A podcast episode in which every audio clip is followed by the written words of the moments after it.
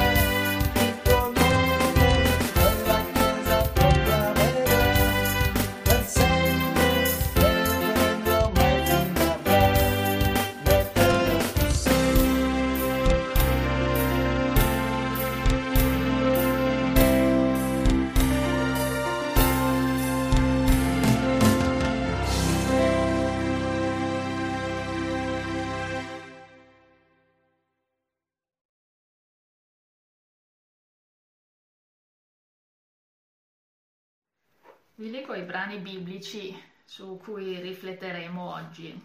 Il primo proviene dal libro del profeta Isaia, al capitolo 19, i versetti da 23 a 25. In quel giorno ci sarà una strada dall'Egitto in Assiria. Gli assiri andranno in Egitto e gli egiziani in Assiria. Gli egiziani serviranno il Signore con gli assiri in quel giorno Israele sarà terzo con l'Egitto e con la Siria, e tutti e tre saranno una benedizione in mezzo alla terra. Il Signore degli eserciti vi benedirà, dicendo, Benedetti siano l'Egitto mio popolo, la Siria opera delle mie mani, e Israele mia eredità. Amen. E dal Vangelo di Matteo vi leggo dal capitolo 25 i versetti da 31 a 46. Quando il figlio dell'uomo verrà nella sua gloria con tutti gli angeli, prenderà posto sul suo trono glorioso.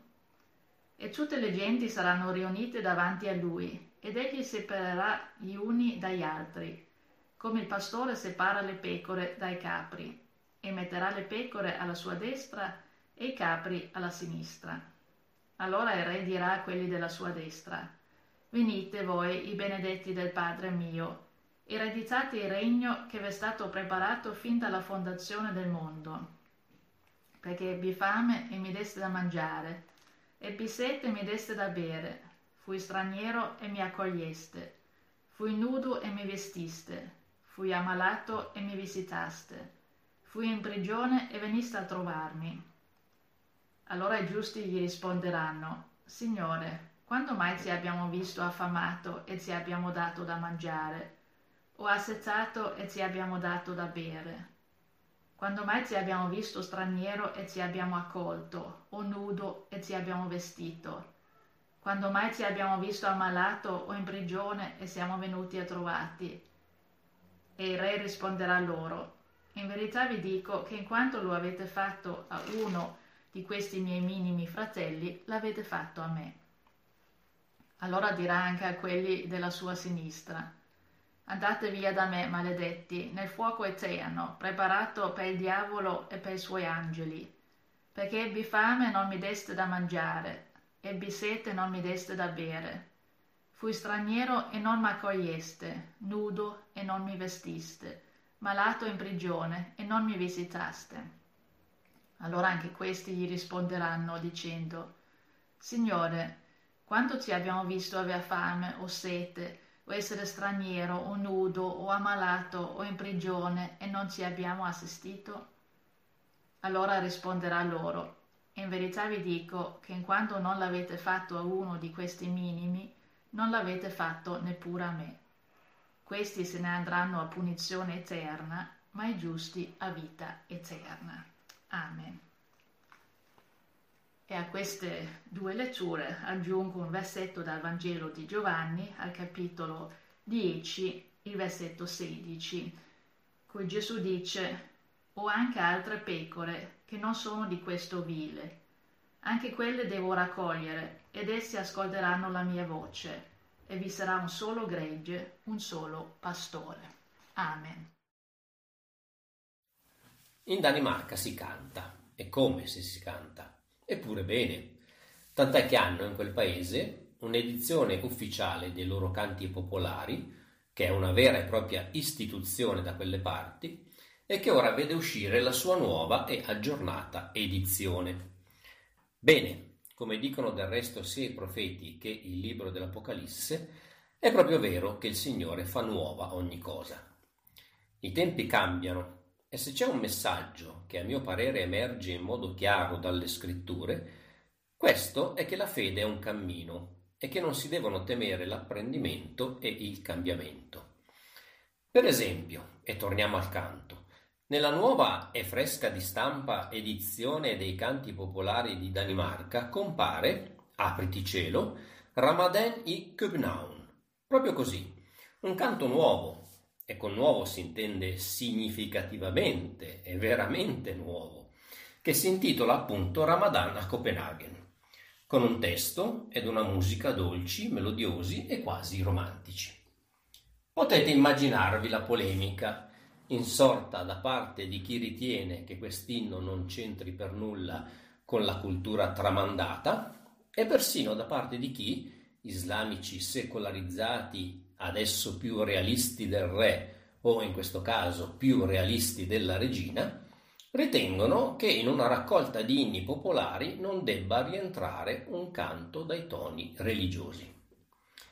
Il fatto è che, volenti o meno, oggi i nostri popoli o i nostri paesi sono composti e costituiti, ci piaccia o no, anche da centinaia di migliaia di persone anche molto diverse da come noi siamo stati abituati a vivere. respirano la stessa aria, calpestano lo stesso suolo e arrivano, nascono, vivono e muoiono e riposano nella stessa terra, proprio come Ruth e Naomi. Di fronte a tutto questo, come dicevamo poc'anzi, i testi biblici prevalentemente sospingono a non avere paura, con buona pace di Neemia e Esdra. E se Martin Luther King temeva il silenzio degli onesti, io questa volta ho fiducia nel loro non parlare, anzi nel loro cantare in questo caso. Fiducia in coloro, cioè, che non ci trovano nulla di male e nemmeno sbraitano e non si strappano i capelli di fronte al cambiamento perché semplicemente lo trovano una cosa normale se non proprio un dato di fatto. Credo piuttosto che i testi biblici sospingano non solo a non avere paura, che è sempre vinta dall'amore, ma anche ad accettare gli stimoli e le complicazioni che si hanno sul cammino. Gesù in Giovanni più volte dice di essere tutt'uno col Padre e quando ci dice che la sua cura non è confinata entro un solo ovile, vuole farci capire che il Signore ha presente tutta l'umanità e che il suo sguardo va oltre i nostri confini. In modo analogo, Isaia ci sorprende mettendo ad un certo punto Assiria ed Egitto prima dello stesso Israele. Notare che il superamento di ogni confine e il raccogliere in un solo gregge, in Giovanni, sono presentati come compiti di Gesù stesso. Quindi non sta a noi né chiuderci a riccio né pensare che sia nostro dovere il rendere tutti uguali a noi. Quello che sta a noi, al contrario, è accettare il dialogo e la convivenza, l'idea di camminare insieme e di far parte della stessa compagine. Accettare quel clash within della Nussbaum, che però non è tanto o non deve essere lo scontro tra culture che devono convivere, come vorrebbe una traduzione alla lettera, quanto quella specie di attrito che ogni convivenza comporta, dallo stare seduti insieme sullo stesso autobus, al vivere nella stessa rampa di scale che a volte saprà di te alla menta ed altre di ragù, dal ricevere lo stesso vaccino che salva la medesima vita, all'ottemperare alla stessa legge. Per sostenere questo attrito non penso che la Bibbia esiga una esplicita confessione di fede. Non sono tanto coloro che gridano Padre, Padre ad essere utili, quanto coloro che fanno. Diffidare sempre delle nostre promesse solenni, a cominciare da quella di Pietro. Piuttosto sperare e trovare motivo di consolazione anche nel fatto che, come dice Gesù in Matteo, ci sono nel mondo tanti giusti, i quali, pur senza neanche rendersene conto e senza aver prima sottoscritto alcunché, di fatto fanno la volontà di Dio. Quando uno ha talento, quando uno ha il talento, quel talento, fa senza neanche accorgersene. Buon sangue non mente, e l'albero buono fa frutti buoni, naturaliter. Pensate a quanto ci sarà da divertirsi un giorno. Il Signore ricorderà le buone cose fatte da certuni e questi, meravigliati, quasi per scusarsi, risponderanno: Ma noi non l'abbiamo fatto apposta. E mentre fuori rimarranno tanti ad aspettare, con pianto e stridor di denti, fino a quando, come dice Paolo, non saranno abbastanza ingelositi, qualcun altro sarà chiamato a saltare la coda entrando subito nella gioia del Signore. Amen.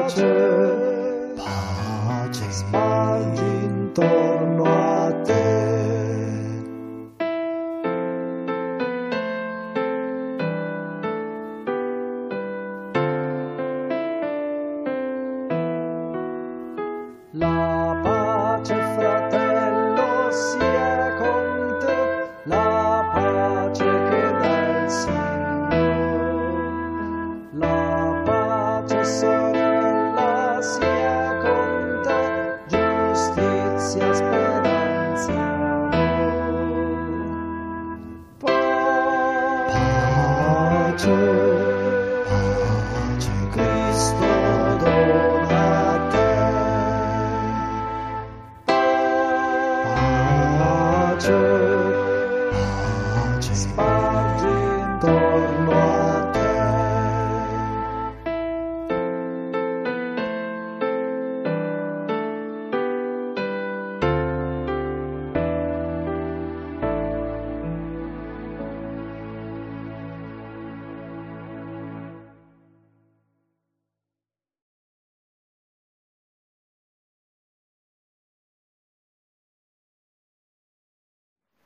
Concludiamo con qualche versetto dal Vangelo di Giovanni e con un pensiero che proviene dalla Chiesa di Scozia. La sera di quello stesso giorno, il giorno di Pasqua, che era il primo della settimana, mentre erano chiuse le porte del luogo dove si trovavano i discepoli per timore dei giudei, Gesù venne e si presentò in mezzo a loro e disse, pace a voi. Come il Padre mi ha mandato, anch'io mando voi. C'erano altre porte che una volta erano chiuse per paura, in un tempo di attesa e di ansia. Era un tempo incerto, pieno di domande, nostalgia per ciò che una volta si conosceva e a cui si teneva. In quel luogo, a portare serenità e consolazione, si udirono queste parole di saluto. Pace a voi. Pace a voi in ogni preoccupazione, in ogni notte insonne, in ogni perdita vissuta, in ogni conforto ora lontano. Pace a voi in ogni certezza, nel peso condiviso di questi giorni, nei legami inaspettati, nel dono di un'altra alba e un altro tramonto. Pace a voi e a coloro che vi sono cari, la pace più profonda, la pace più forte, la pace che supera ogni comprensione.